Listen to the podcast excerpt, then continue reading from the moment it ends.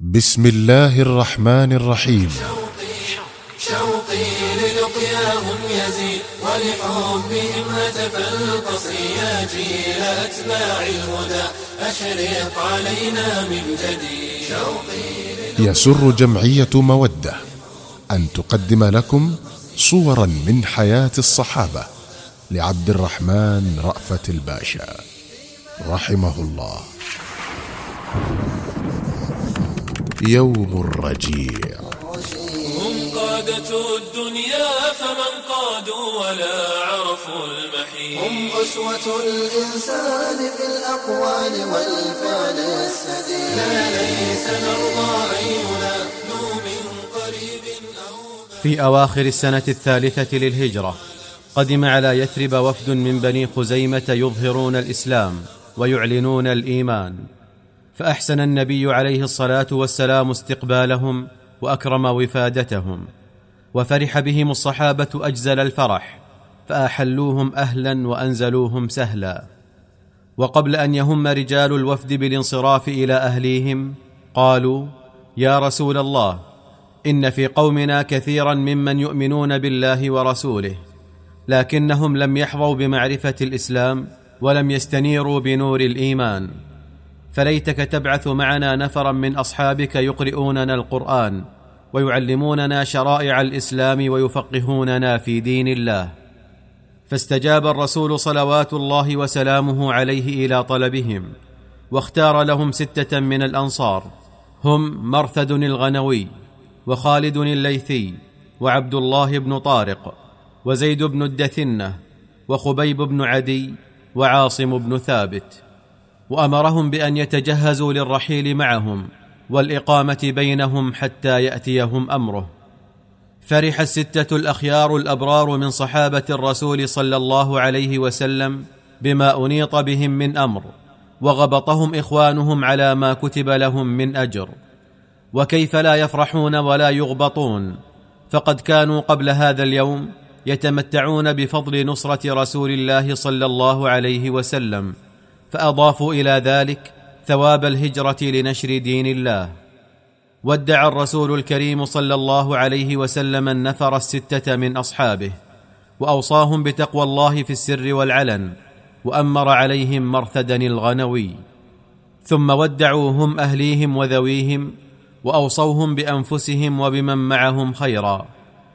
انطلق الهداة الدعاة إلى الله مع وفد بني خزيمة وخلفوا وراءهم الأهل والسكن وفارقوا العشير والوطن لكن ذلك كله لم يشق عليهم وإنما شق عليهم مفارقة رسول الله صلى الله عليه وسلم والنأي عنه. فما كانوا يحسبون أنهم يطيقون صبرا على البعد عنه وما كانوا يتوقعون أن يفارقوه ما امتدت بهم الحياة. مضى الركب يحث الخطى نحو منازل بني خزيمة الواقعة بالقرب من عسفان وطفق الهداة الدعاة يقطعون الفلوات للقاء الرغاب في دين الله. فلما بلغوا منطقة الرجيع فوجئوا بأبشع غدرة تتفطر لفظاعتها القلوب وتتشقق من هولها الأكباد. كانت جماعة بني خزيمة التي وفدت على الرسول صلوات الله وسلامه عليه قد ائتمرت من جماعة من بني هذيل على أن تستدرج لهم نفرا من صحابة النبي عليه الصلاة والسلام وأن تمكنهم منهم لقاء مبلغ جزل اتفقوا عليه. فقد كان للهذليين أسيران عند قريش فعزموا على أن يفادوا ببعض هؤلاء الصحابة أسيريهم المحتجزين في مكة.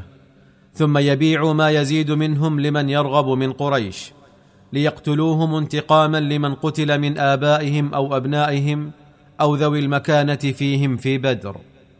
ولما حاذ الركب منطقة الرجيع فوجئ الصحابة الستة رضوان الله عليهم بمرافقيهم من بني خزيمة يتخلون عنهم وبرهط من الهذليين يطبقون عليهم وبأيديهم السيوف والرماح ويحيطون بهم إحاطة القيد بالمعصم. فما كان من الصحابة الستة إلا أن نزلوا عن ظهور رواحلهم. وامتشقوا سيوفهم من أغمادها وهموا بمقارعة الذين تصدوا لهم. فقال لهم الهذليون إننا أصحاب هذه الديار وجمعنا كثير غفير وجمعكم قليل ضئيل. ثم إننا ورب الكعبة لا نريد بكم شرا ولا ننوي أن نعرضكم للقتل ولكننا نريد أن نكسب بكم شيئا من أهل مكة. ولكم على هذا عهد الله وميثاقه. أسقط في أيدي الرجال الستة من صحابة الرسول صلوات الله وسلامه عليه فما عادوا يدرون ماذا يفعلون. ثم شاء الله أن يسلكوا في هذه المحنة طريقين مختلفين. فقد آثر عاصم بن ثابت الأنصاري ومرثد الغنوي وخالد الليثي الموت المحقق على الاستسلام لأعداء الله وأعدائهم. وقال بعضهم لبعض والله لا نقبل من مشرك عهدا ولا نرضى منه موثقا. ثم هبوا يقاتلون الهذليين قتالا مستميتا حتى خروا صرعى واحدا بعد آخر وقضوا شهداء في دقائق معدودات. وأما النفر الثلاثة الآخرون من صحابة الرسول عليه الصلاة والسلام وهم عبد الله بن طارق وزيد بن الدثنة وخبيب بن عدي فقد وثقوا بعهد العصبة الغادرة من هذيل واستسلموا لها. ولما علمت هذيل أن أحد القتلى الثلاثة هو عاصم بن ثابت الأنصاري فرحت بمقتله أشد الفرح. ذلك لأن عاصما رضوان الله عليه كان قد قتل يوم أحد فارسين أخوين من فرسان قريش. فنذرت أمهما سلافة بنت سعد إن هي ظفرت بعاصم أن تشرب في قحف رأسه الخمر وجعلت لمن يأتيها به حيا أو ميتا ما يشاء من منفس المال. فقام الهذليون إلى عاصم بن ثابت ليحزوا رأسه وهم يمنون أنفسهم بجزيل العطاء. لكنهم وجدوا أن أسراب النحل وجماعات الزنابير قد أحاطت بجسده من كل جانب. فكانوا كلما راموا الاقتراب منه تصدت لهم.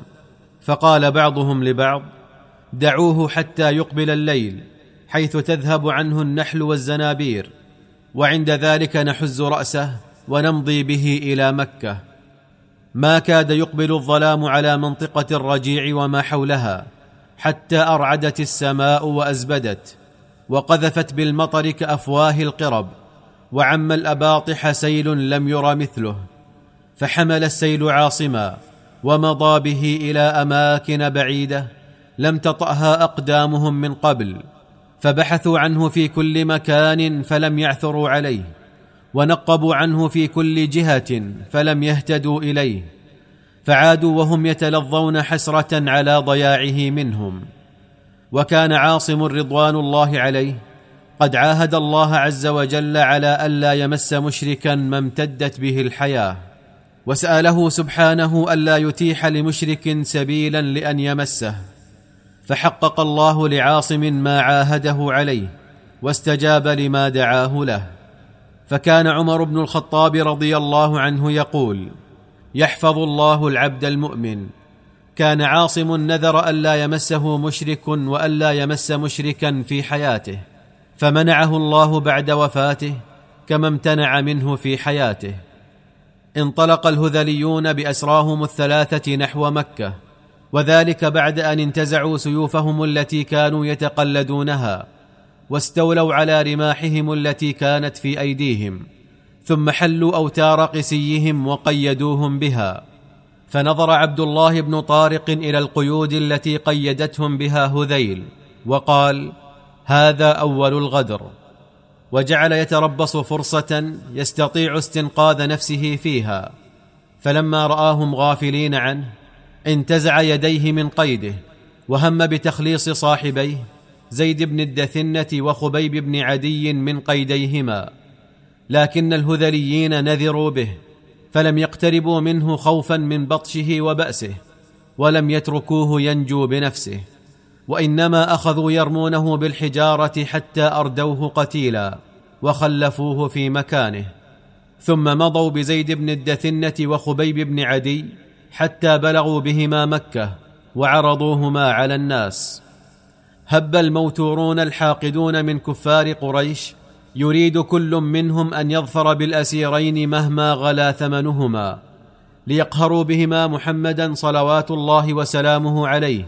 ويثأروا منهما لقتلى بدر ثم تباروا في دفع غالي الأثمان بهما فقام إليهم أحد سادة قريش وقال يا معشر قريش لا تتنافسوا على هذين الأسيرين وتغالوا في ثمنيهما وإنما اتركوهما لمن كان له ثأر عندهما فهو أولى بهما من سواه وأجدر بأخذهما من غيره.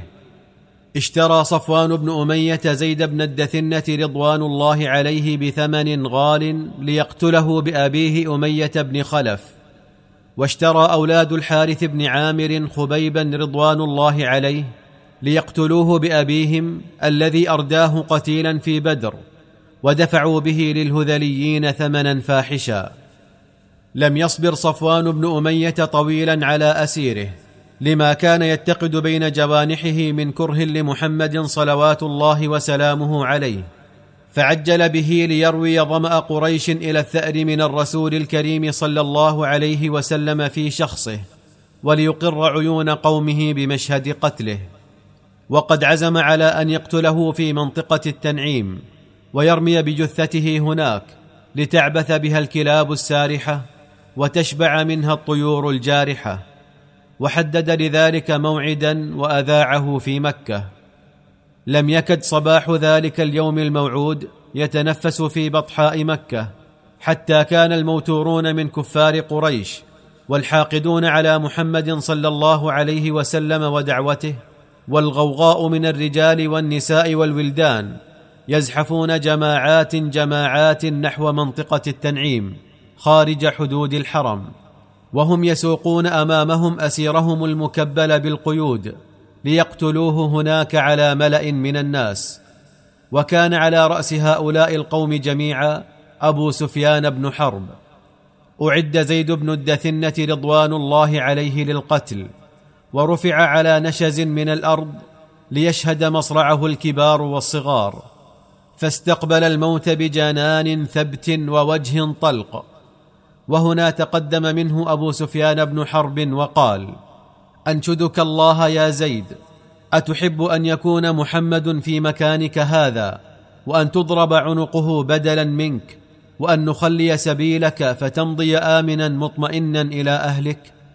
فابتسم زيد وقال والله ما أحب أن تصيب محمدا شوكة فتؤذيه وهو في مكانه الذي هو فيه وأن تخلوا سبيلي لقاء ذلك وأجدني آمنا مطمئنا بين أهلي. فاشتد غضب الناس لقوله وعلى صياحهم أن اقتلوه اقتلوه.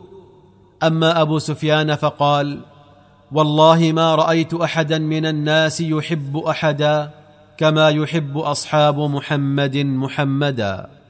ثم أقبلوا عليه فدقوا عنقه.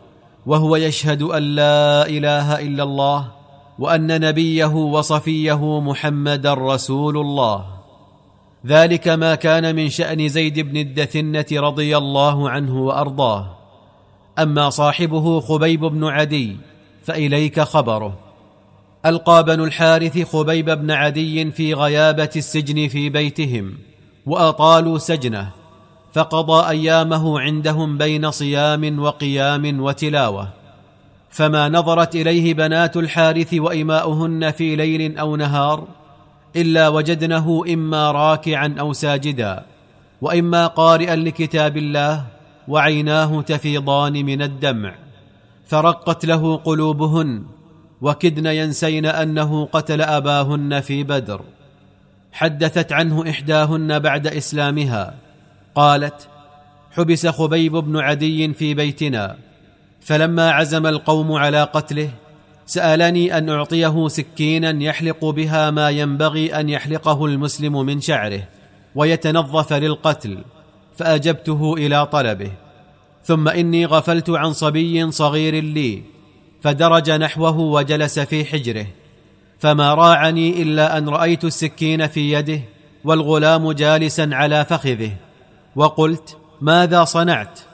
لقد أصاب خبيب بن عدي ثأره بقتل غلامي قبل أن يقتل وفزعت فزعا رآه على وجهي فالتفت إلي في حنو ورفق وقال أتخشين أن أفجعك بغلامك هذا؟ والله ما كنت لأفعل ذلك. ثم أردف قائلا إننا معشر المسلمين لا نلحق الأذى بغلام صغير؟ أو شيخ معمر كبير أو راهب نذر نفسه للعبادة وإنما نقاتل من عدا علينا وعمل على إخراجنا عن ديننا.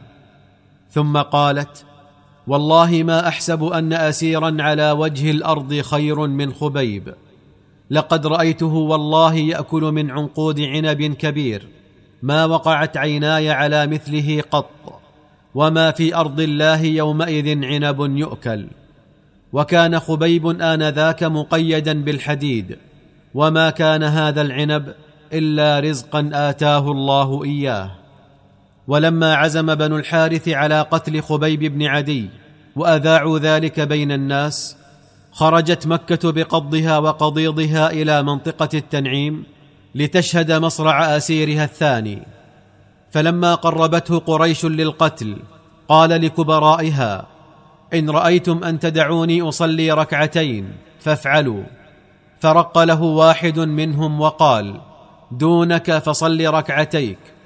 فركع خبيب أتم ركعتين وأحسنهما. ثم أقبل على القوم وقال والله لولا أن تظنوا أني إنما أطلت صلاتي جزعا من القتل لاستكثرت من الصلاة. رفع القوم خبيب بن عدي إلى خشبة الصلب. وأحكموا شده عليها. ولما هموا بقتله قال اللهم إنا قد بلغنا رسالة نبيك فبلغه الغداة ما يصنع بنا. ثم دعا على مشركي قريش فقال اللهم أحص كفار قريش عددا واقتلهم بددا ولا تغادر منهم أحدا.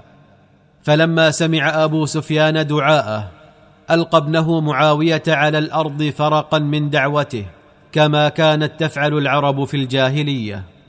ثم قتلوه.